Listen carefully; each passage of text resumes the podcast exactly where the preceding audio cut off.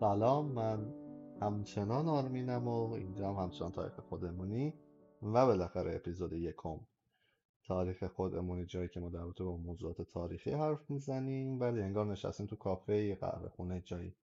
این اپیزود انگار که نه واقعا نشستیم تو قهوه خونه. چون در مورد یکی از موضوعات مربوط به قهوه خونه می‌خوایم حرف بزنیم.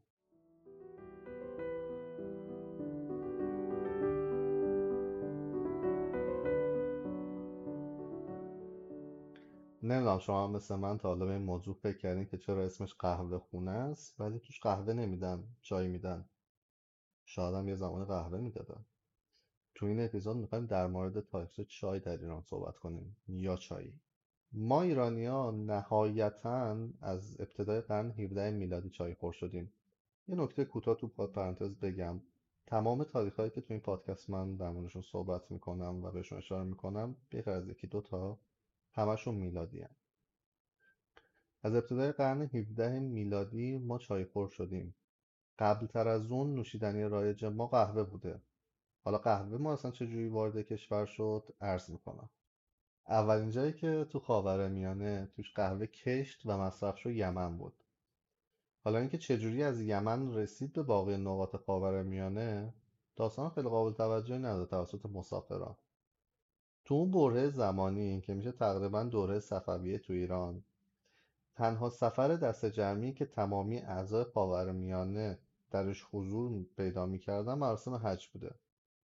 حجاج ایرانی هم چون اون موقع تلویزیون نبوده که برن تلویزیون بیارن از مکه با خودشون از با خودشون از مکه برده می آوردن بعد این نوشیدنی هم آوردن که حالا اونجا با یمنی آشنا شده بودن خورده بودن برداشتن آوردن ایران. ولی نوشیدنی علا رقم مزه تلخ و زهر ماری که داره راهش رو به دربار صفوی باز می‌کنه.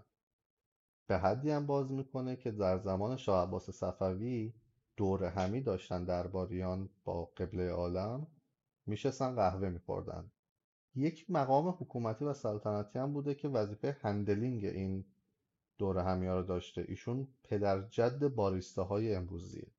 به گزارش سازمان گردشگری اولین قهوهخانه ایران زمان شاه طهماسب صفوی تو قزوین تأسیس و افتتاح میشه. بعدا زمان شاه عباس صفوی تو اصفهان هم رواج پیدا می‌کنه. اگه بخوام در مورد خود چای صحبت کنم یک افسانه در مورد با چای هست و یک سری اسناد تاریخی. افسانه چی میگه؟ میگه در طی 2500 تا 2700 سال پیش از میلاد از دومین سلسله امپراتورهای چینی یه پادشاه دادگر و مترقی پیدا میشه که خیلی پادشاه خوبی بوده. بعد این آقا پادشاه خوبه به مردمش یاد میده که میگه این آب سگ مصب بجوشون بخور که امراض و بیماری نگیری. یه روز مسافرت داشته می‌رفته این آب سگ مصب که الان عرض کردم خدمتتون داشته میجوشیده واسه خودش که بخوره. یهو یه برگی میفته داخلش. بعد دیر می‌فهمه این برگه رنگ میده بعد مینوشه می‌بینه خیلی نوشیدن گواراییه. این میشه پیدایش چای در ابتدا.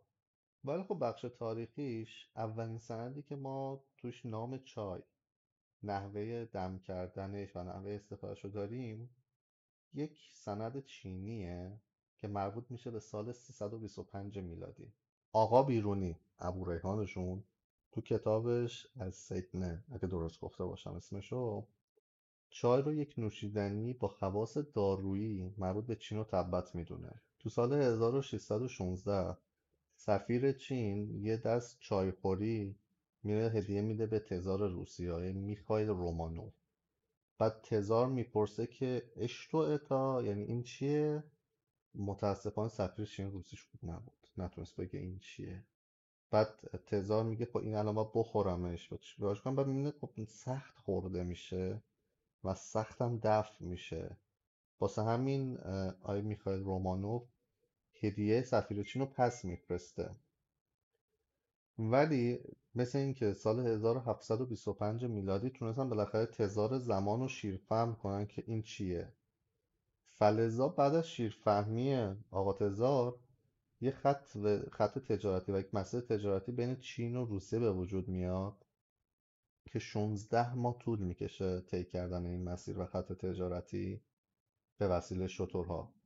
چون زمان زیاد بوده ودکای روسا تموم میشه میگه خب از اینا به ما بدین فکر مثل ودکاه بعد دیدن که نه اصلا این تایپش کلا فرق مست نمی‌کنه. ولی بالاخره اینا چای خور میشن. به سبک و سیاق خودشون. و این سبک و سیاق خاص خودشون از طریق شمال ایران در ایران رواج پیدا می‌کنه. کلا روسها و انگلیسی عادت داشتن خیلی تا هر چی می‌شد اونا از شمال رواج پیدا می‌کردن انگلیسی از جنوب. شهریور 1320 هم یه بار دیگه رواج پیدا کردن. ولی این سری با چای نبود با تفنگ بود. سبک و سیاق خاص روسا چی بود تو چای خوردن؟ نلبکی قند و جرعه های بزرگ چون مثل ودکا نمیسوزونه قشنگ جرعه می‌گرفتن. ولی خب سبک و سیاق انگلیسی ها که از جنوب ایران اومده بودن و توسط خانوم های انگلیسی گسترش پیدا کرد تو جنوب ایران با شکر و تومنینه انگار خدا بیامرز ملکه الیزابت نشسته داره تو کاخ باکینگهام چای می‌خوره. دیگه تو دوران قاجار چای عملا یک نوشیدنی لاکچری بود. بعد اولین کسی هم که چای رو کش کرد آقای کاشف السلطنه نبود برخلاف چیزی که همه می‌دونن. بهرام راد ببخش ناصرالدین شاه یک حکم همایونی میده به چند نفر قبله آدم. میگه که برین چای رو بیارین چند تا اصل کشت کنین که کنار تریاک اینم صادر کنیم. خدا بیامرز به اهمیت چای نبات در کنار تریاک پی برده بود اون بره زمانی. ولی این تلاش با شکستی که چیزی از ارزشامون کم نمی‌کنه مواجه شد. اولین کشت موفقیت آمیز چای تو ایران مربوط میشه به سال 1314 آقای محمد میرزا کاشف السلطنه. که بود و چه کرد؟ دو امتیاز. که بودش رو میگم چه کردش هم اونم میگم. ایشون ژنرال کنسولگری ایران در بمبئی بود. تو فرانسه تحصیل کرده بود و دیپلمات مقیم بمبئی بود. ایشون تو هندوستان که بود به اهمیت صادرات این گیاه و نوشیدنی پی برد. و چون دولت هند و کمپانی هند شرقی آموختن فنون کشت چای رو واسه خارجی ممنوع کرده بود ایشون با نهایت شامورتی بازی نه تنها یاد گرفت با تالوسو در طی سالهای آینده می‌رفت هند ورکشاپ میذاشت واسه کشاورزهای هندی. بعد ایشون برداشت موقعی که مأموریتش تمام شد سه هزار اصل گیاه چای رو با درشکه و گاری هدک و هدک اوورد ایران. بعد چون اون موقع هم مثل الان دولت از طرحهای استارتاپی و نخبگان حمایت می‌کرد اینو برداشت اوورد دولت گفت پکیجش حمایت نمی‌کنی. گفت خب میرم بخش خصوصی. یه نکته در مورد چای بگم خیلی مهمه. گیاه چای پنج سال بعد از پرست کردن نهال دو سالش تازه بار میده. این نکته رو به بخش خصوصی یعنی کشاورزای محلی های کاشف السلطنه گفت اینجا نقطه عطف داستانه کشاورزا یک دل و یک صدا گفتن که برو عمو دلت خوشه. فلزا آقای کاشف السلطنه آسنا رو زن بالا و یا علی مدد به همراه تعدادی از اطرافیانش رفت تو منطقه نزدیک لاهیجان نام چارخانه سر. شروع کرد به کشت چای. بعد کشت چای با موفقیت همراه بود تا جایی که در سال 1319 شمسی. این جزء اون دو تا تاریخه گفتم شمسی تو این پادکست. تقریبا 600 هکتار از زمینهای زراعی ایران مخصوصا شمال کشور زیر کشت چای بود. سال 1337 دولت اقدام می‌کنه به تأسیس سازمان چای کشور که تا به امروز پاورجای البته خب جسته گریخته. به گفته نشریه و وبلاگ پرشین رویالتی کمپانی چای مصرفی ایرانی ها بیشتر چای ارگریه چای ارگری چیه؟ یک نوع چای سیاه تعمداره و عطردار که از همون چای از ترکیب همون چای سیاه و روغن استخراج شده از پوسته ترنج به دست میاد که گفتا که من ترنجم کم در جهان نگنجم. این روغن اسمش برگاموته. به دلیل حضور همین برادرمون برگاموت در چای ال این چای ویتامین سی بالایی داره. بعد کار کار کیه؟ دوباره انگلیس انگار نشستم با دایی جان ناپلون دارم تولید محتوا. می‌کنم کلا کار کار انگلیس من که خلافش ثابت شه. روایت داریم که چای ارل بر اساس نام چارلز ارل یا ارل دوم نخست وزیر بریتانیا در بین سالها 1830 تا 1834 نامگذاری شده. البته یک روایت دیگه هم هست.